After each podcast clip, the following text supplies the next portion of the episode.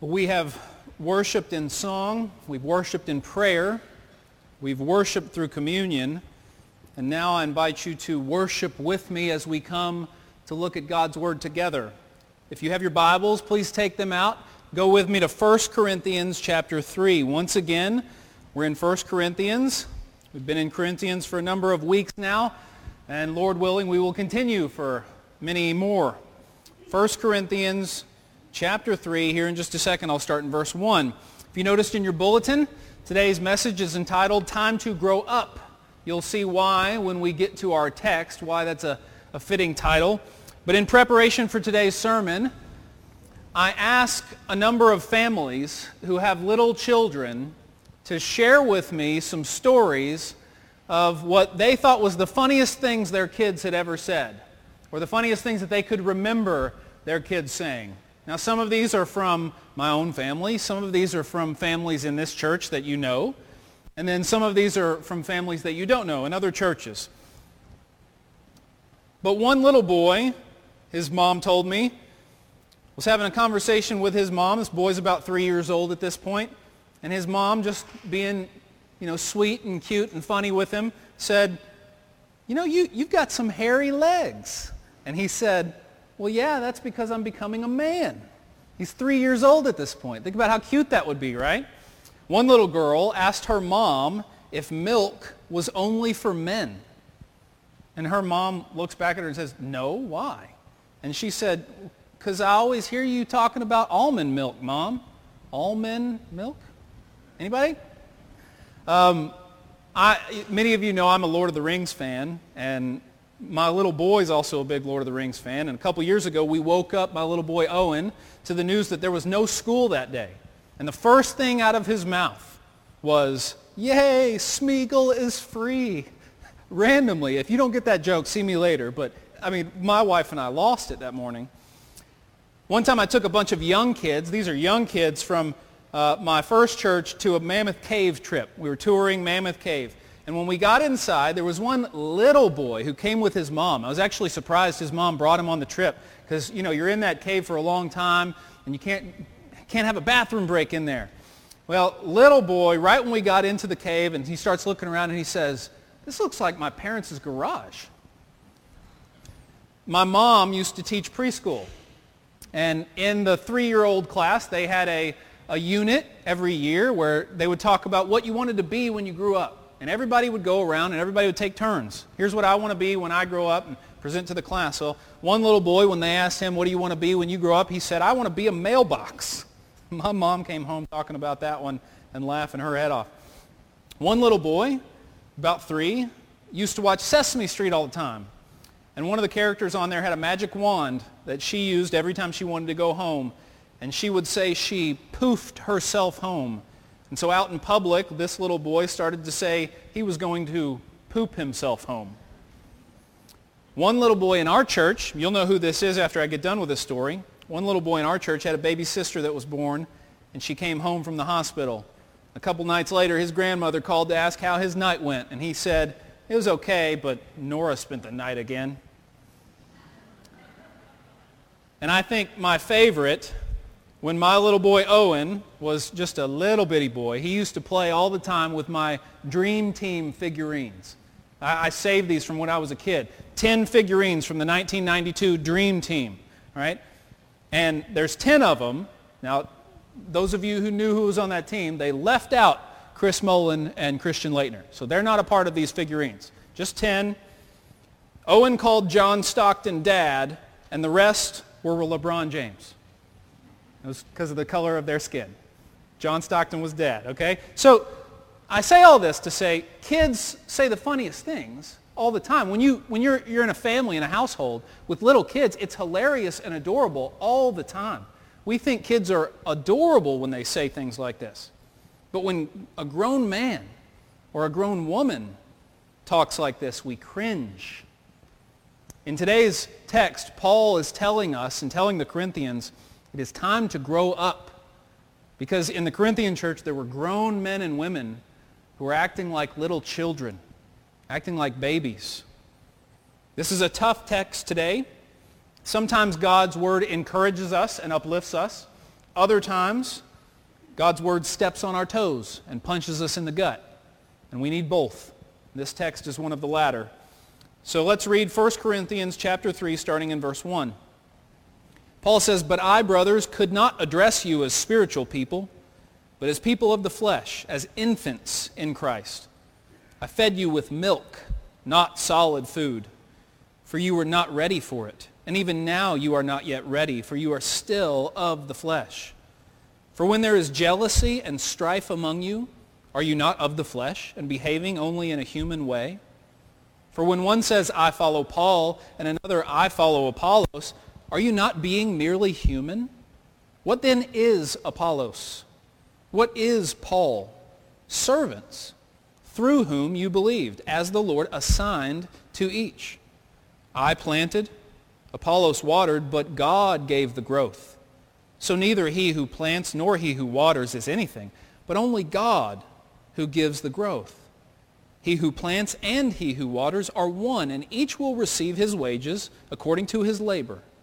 For we are God's fellow workers. You are God's field, God's building. Our text today can be divided up quite nicely into two sections. The first four verses are a picture of the immature Christian. The immature Christian. And verses 5 through 9 are a picture of a mature Christian. So we'll take them in turn. First, verses 1 through 4, a picture of immaturity among Christians.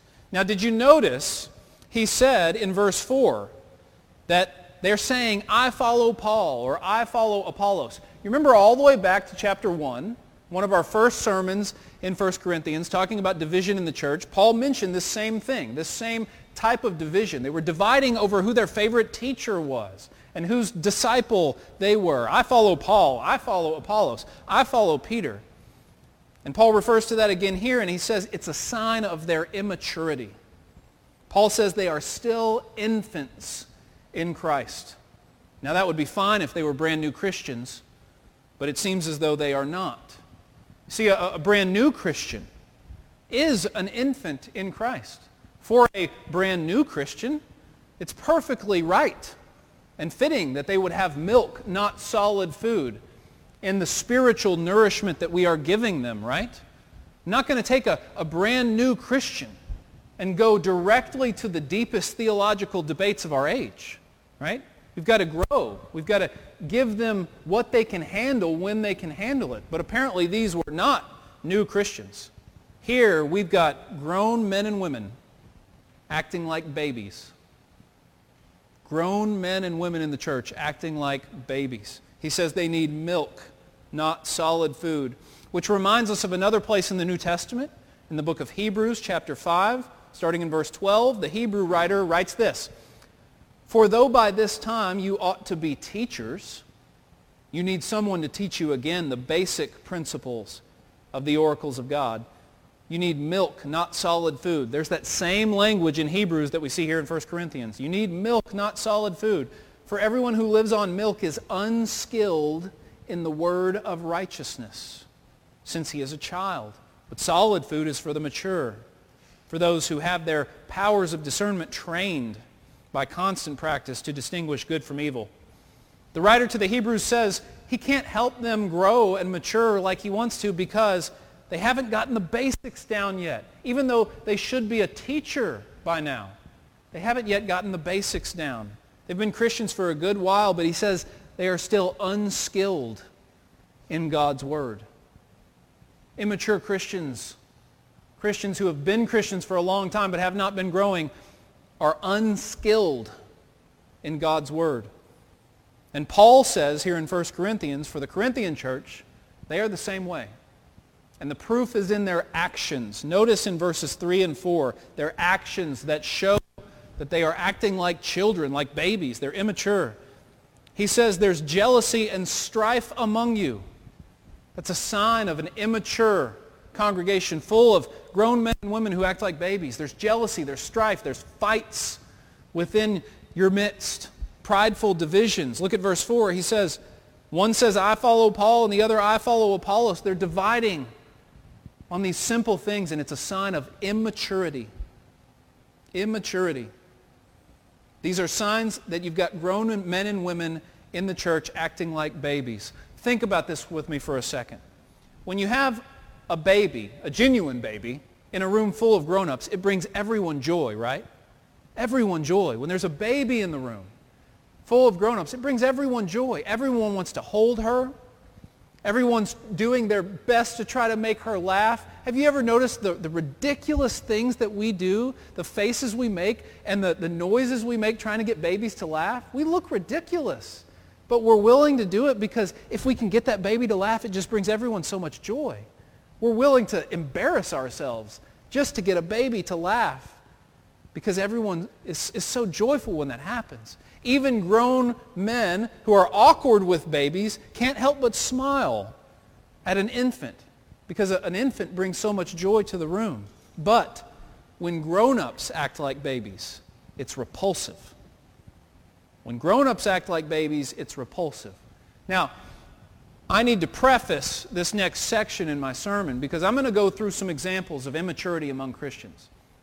And I want you to know that I'm not up here passively passive aggressively saying this about people in our church. I don't have people in our church in mind here and I'm, I'm spouting off on them without using their names, okay? I'm not doing that. This is general stuff that could be true of any one of us, could be true of any church, right? But I want you to know it's not me up here going on a rant about something that's actually going on in our church. This could happen to any of us. When grown-ups act like babies, it's repulsive.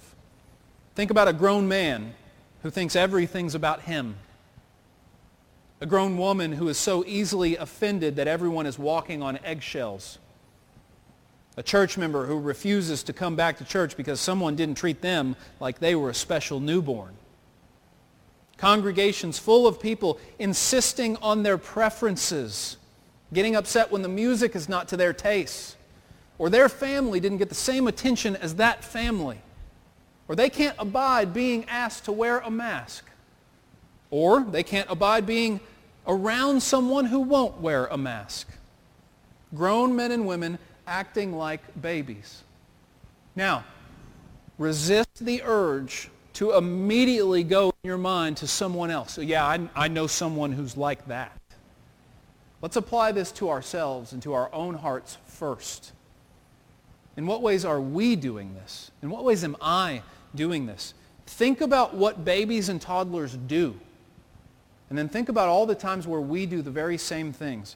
Babies and toddlers whine when they don't get what they want.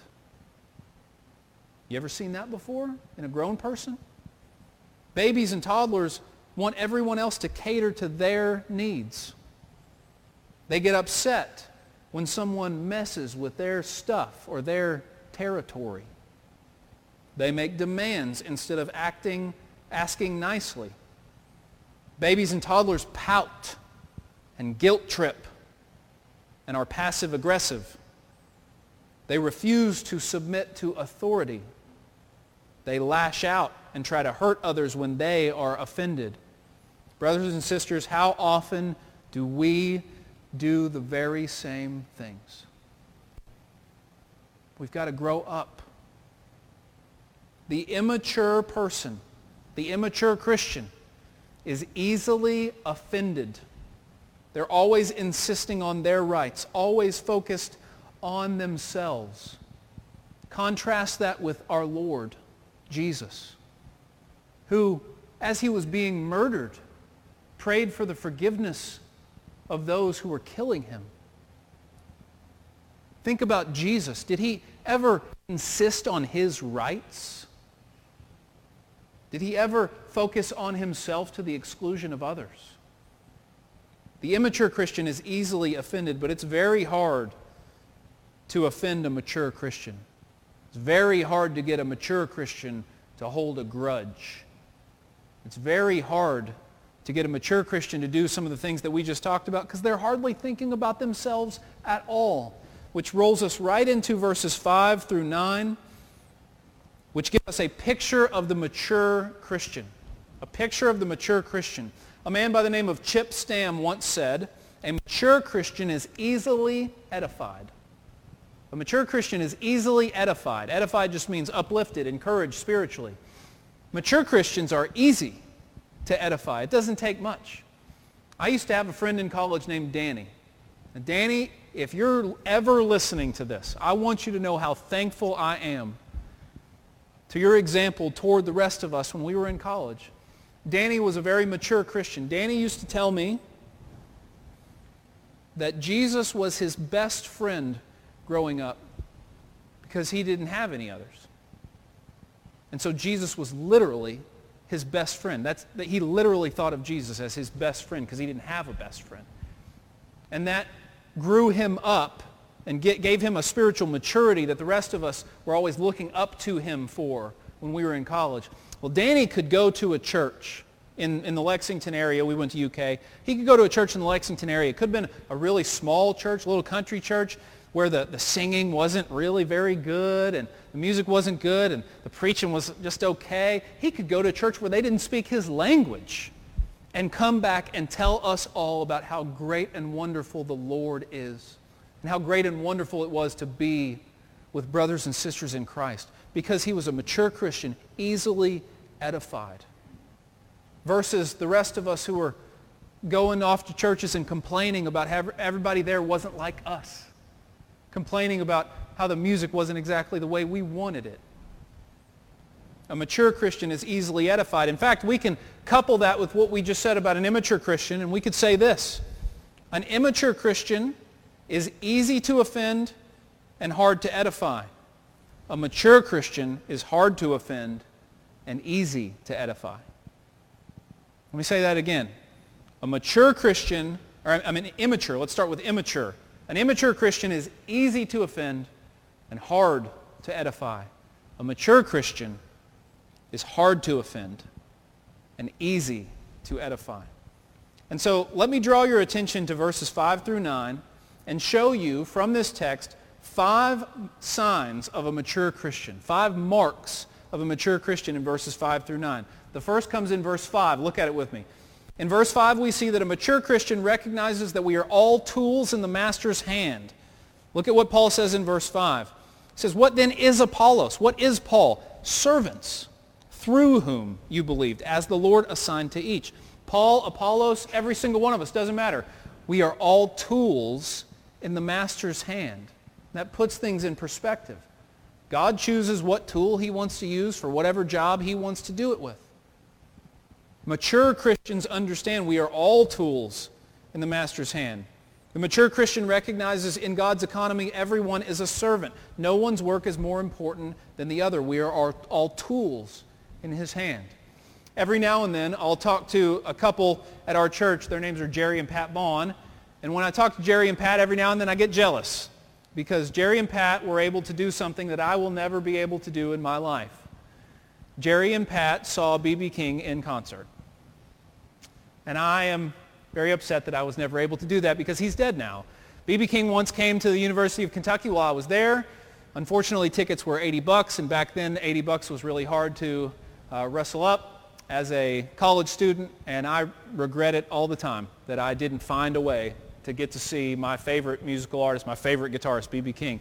But think about this. If you're at a B.B. King concert, B.B. King's playing his famous black 335. He calls his guitar Lucille. He's playing Lucille. He's doing such a wonderful job. He's singing like nobody can sing. And then it's over. And then everybody gives a standing ovation and he walks off. Well, what happens at a concert when everybody's given a standing ovation and the, the main act walks off? You start cheering encore, right? Encore. Come back for more. Come back for a couple more songs. Well, how weird would it be if everybody's standing up cheering for B.B. King, encore, encore, and B.B. King's roadie comes out with the guitar and just walks it out like this. And then as everybody's cheering, he just goes, there it is. There's the guitar, right? Well, that's not what everybody wants. That's not what everybody wants to see. That guitar is not what everybody's there for. That guitar is not what everybody's praising. That guitar is just a tool. And in the hands of the master, well, he can bring out sounds that I certainly can't bring out out of a guitar, right? It's all about the tool being in the hands of the master. The master's the one that we're praising, right? Not the tool. But that's all of us. All of us are just tools in the hands of God. We don't deserve the praise.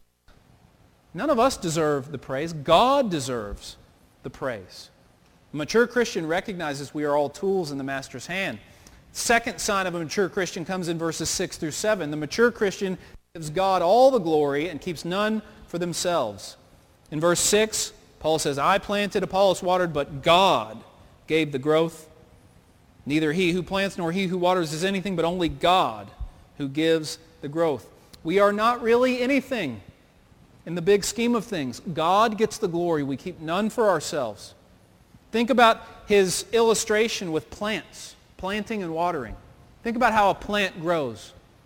If any of you guys have plants in your backyard, did you make that plant grow? Did you create the seed out of which can sprout a plant taller than a man? Did you create the processes in this world, the laws of nature by which that can happen? Jesus once said in Mark chapter 4, the kingdom of God is as if a man should scatter seed on the ground he sleeps and he rises night and day, and the seed sprouts and grows. He knows not how. The earth produces by itself first the blade, then the ear, then the full grain in the ear. Think about that for a moment. We can plant, we can water, but only God can do the work of making that seed grow into a fully formed plant. The mature Christian realizes none of us are the reason anything of worth happens in God's kingdom. It's God using us as his tools. The third sign of a mature Christian comes in verse 6. The mature Christian is content with not seeing the fruit of their labor. The mature Christian is content with not seeing the fruit of their labor. Look at verse 6. Paul says, I planted, Apollos watered, but God gave the growth. Charles Bridges once wrote, the seed that we plant may lie in the ground until we do, and only then sprout up. The seeds that you are planting for Christ today, you might never see the fruit from them. You might never see the plant sprout up from the seeds that you are planting. Are you content with that? Are you content with not seeing the fruit of your labor, with someone else reaping the fruit that you sowed? The mature Christian finds reward not in seeing the fruit of his work, but in being counted faithful by God. In John 4, Jesus says, I sent you to reap that for which you did not labor. Others have labored, and you have entered into their labor. I feel that personally, that verse. Because I've been at Columbia Christian Church about a year and some change, and I am reaping the fruit of the labors of Terry White and Raymond Martin and others who came before and others who were not ministers who planted seeds and perhaps are not even around now. Many are not around now to see the growth that is happening from the seeds that they planted. I am reaping where I did not sow. And it's only by the grace of God. It is just like God. Just like God and the way he works in his kingdom to not let you see what comes of your labors. And to challenge you to be content with that. Are you content with someone else getting credit for something that you did?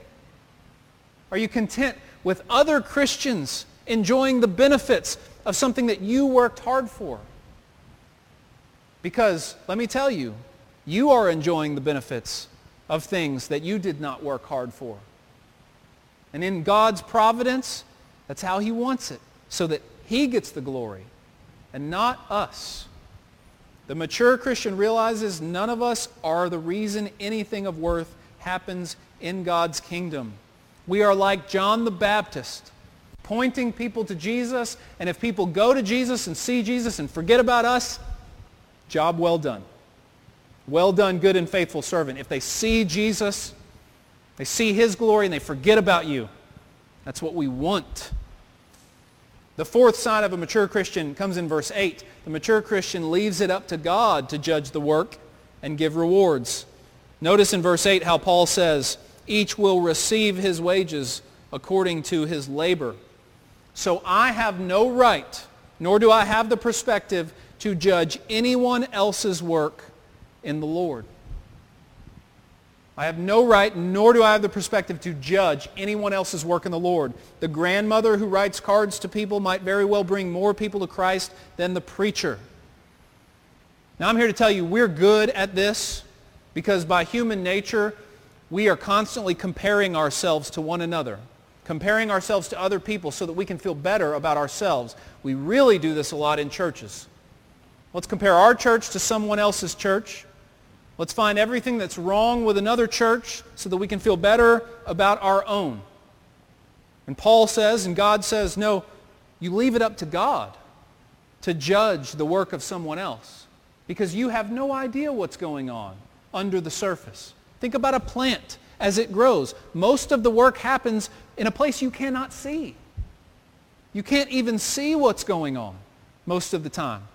And in the same way, the ministries of other churches, the ministries of other people, the work that other people are doing for Christ, you have no idea how that seed will eventually sprout and bring forth a harvest. We have no idea until the judgment day when God brings to light everything and deals out wages, deals out rewards in his own way. We have to trust the Lord to do that because we do not have the right nor the perspective to sit in judgment over anyone else's work in the Lord, over anyone else's ministry. The mature Christian refuses to be critical of the ministries of others and refuses to think too highly of their own. Think about Jesus himself, who said in Mark chapter 10, Whoever would be great among you must be your servant. Whoever would be first must be slave of all. Greatness in the kingdom of God is not what the world sees as greatness. Greatness in the kingdom of God is going low is serving. I often think how in heaven, in the new heavens and the new earth, how it will be a privilege of someone like me to mow the yard of some unsuspecting, quiet servant of God that did not receive any recognition here on earth, that did not receive any attention here on earth, but was faithful day in and day out it will be a privilege of mine to mow that old lady's grass in heaven, to take care of her landscaping. Because in God's economy, it doesn't work like the world's economy. Finally, the fifth sign of a mature Christian comes in verses 8 through 9. The mature Christian works together with other Christians toward a common purpose, embracing the fact that we have different roles working together with other Christians, embracing the fact that we have different roles. Look at verses 8 and 9. He who plants and he who waters are one. Verse 9, we are God's fellow workers. The mature Christian realizes we all have our roles to play. The mature Christian does not feel slighted if their role seems less recognized than the role of someone else. The mature Christian is content no matter what ministry God has given them. Why? Because it is simply a privilege beyond all privileges even to be in the Lord's family. We will take whatever role he gives us because it is an absolute privilege to just be in his family. We don't deserve that. It's a privilege to be adopted into the Lord's family. So if God wants me to clean toilets for his kingdom, I will gladly do it. Because it's just a privilege to be in his family. If, if God would entrust me with anything at all, what an amazing privilege that is. Think about it. If Jesus showed up visibly to you today and said, would you scrub toilets for my glory for the rest of your life? Can I entrust you with that task? You would be the best toilet scrubber in the history of the world because Jesus asked you to do it.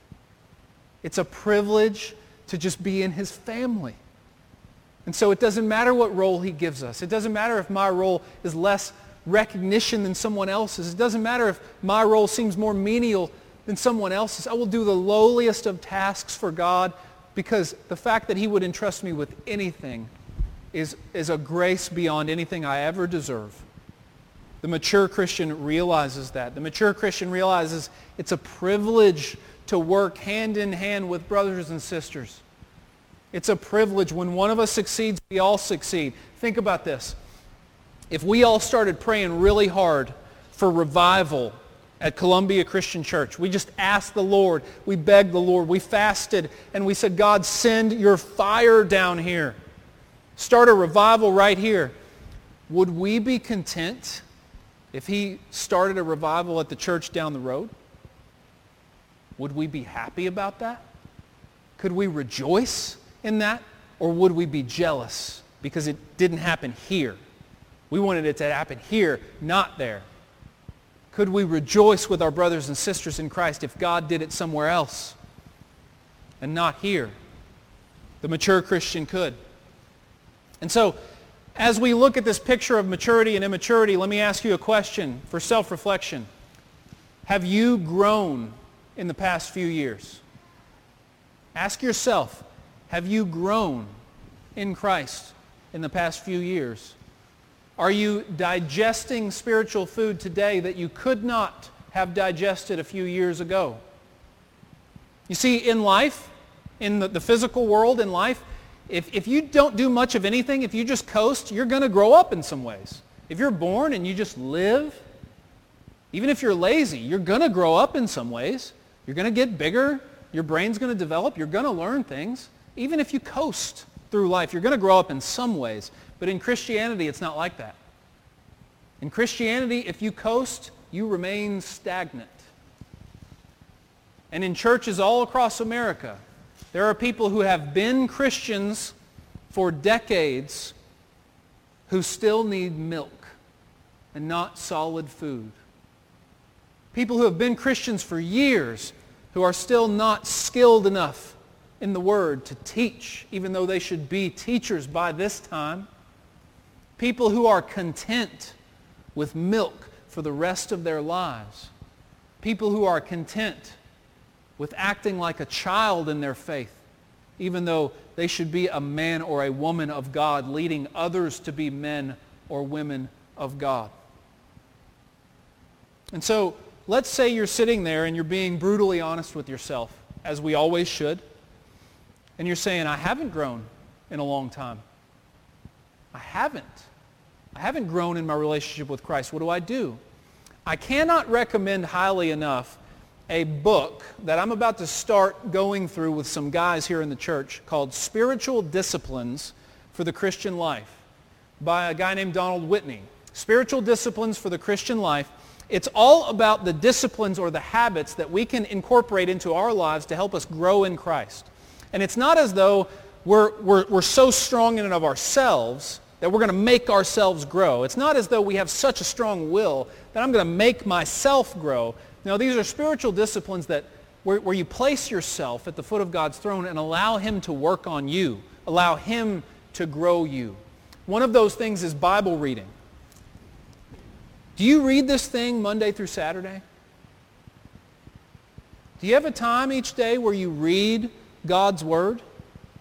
Now, I'm not talking about a devotional booklet, right? There's, there's many Christians out there who substitute a devotional book for Bible reading. Their time with God is one verse and then the author's thoughts about those verses. That is not enough to grow you spiritually. Okay? Don't substitute that for the Bible with your time with God. Go to the source. Go to God's Word. Read a couple chapters every day. You would be amazed, amazed at what would happen to your spiritual life if you would just read a couple chapters every day for the next year. Amazed at what would happen in your spiritual life. Spiritual disciplines are things like prayer. Do you have a time every day where you sit down, where you get with the Lord, where you pray to him, where you confess your sins to him, where you ask him for things that are on your heart, where you spend time with him, not just hearing from him, but letting him hear from you? And I'm not just talking about praying whenever the mood hits you. Do you have a disciplined time each day when you pray? Spiritual disciplines are things like fellowship with other believers. I'm not talking about spending time with other Christians just hanging out. I'm talking about fellowship where you encourage one another in the Lord, where you confess your sins to one another, where you speak spiritual truths into one another's life and you come away feeling refreshed from God because of being around that person? Spiritual disciplines are things like silence and solitude. Journaling could be a spiritual discipline if you do it in the right way. Fasting. Gathering for worship consistently. These are all spiritual disciplines that help us to grow in Christ. But I'll leave you with this. Jesus died on the cross, not just so that you could be born, like born again, not just so that you could be born, but so that you could grow up to maturity, to maturity in Christ. Think about this. For those of you who have had kids, when you had your baby, I understand that if the wife is pregnant, there is a celebration that she is no longer pregnant and having to experience those feelings, right? But when you have your baby, you don't celebrate like your parenting is done. You don't celebrate like, we've reached the goal as parents. We had a baby, right? That's not the goal. No, the goal is for that child to grow up into maturity, to be a mature man or a woman, to put their own faith and trust in Jesus Christ, to grow to where they can then help others to come to know Jesus Christ. That's the goal. The goal's not over when the kid's born. The goal is maturity, right? And in the same way, Jesus died not just to make you born again, but to make you mature and complete in him so that you could be the type of Christian that is helping others to then grow and be mature and complete. I'll leave you with Ephesians 4, 13 through 16. This is where we'll end. Ephesians 4, 13 through 16. Listen to these words in light of what we just talked about. Until we all attain to the unity of the faith and of the knowledge of the Son of God, to mature manhood, to the measure of the stature of the fullness of Christ, so that we may no longer be children, tossed to and fro by the waves and carried about by every wind of doctrine, by human cunning, by craftiness and deceitful schemes, rather speaking the truth in love. We are to grow up in every way into him who is the head, into Christ, from whom the whole body, joined and held together by every joint with which it is equipped, when each part is working properly, makes the body grow so that it builds itself up in love. Here in just a moment, Dwayne's going to play the piano for us for just a bit. And as he does, I ask each one of you to respond to God's word in your heart in silent prayer for just a moment. It's getting louder. The Lord's blessing us with a lot of rain right now. Might just be another way that the Lord's saying, I'm here. I'm here. And so we're going to pray silently as we listen to that rain, as we listen to this soft music that Dwayne's going to play. And we're going to respond to whatever God has put on our hearts this morning. And then after a few minutes of silent prayer and silent response, I'm going to come back and I'm going to give us a chance to respond publicly for those who might feel like they need to do that, okay? And so let's respond to God silently now in prayer together.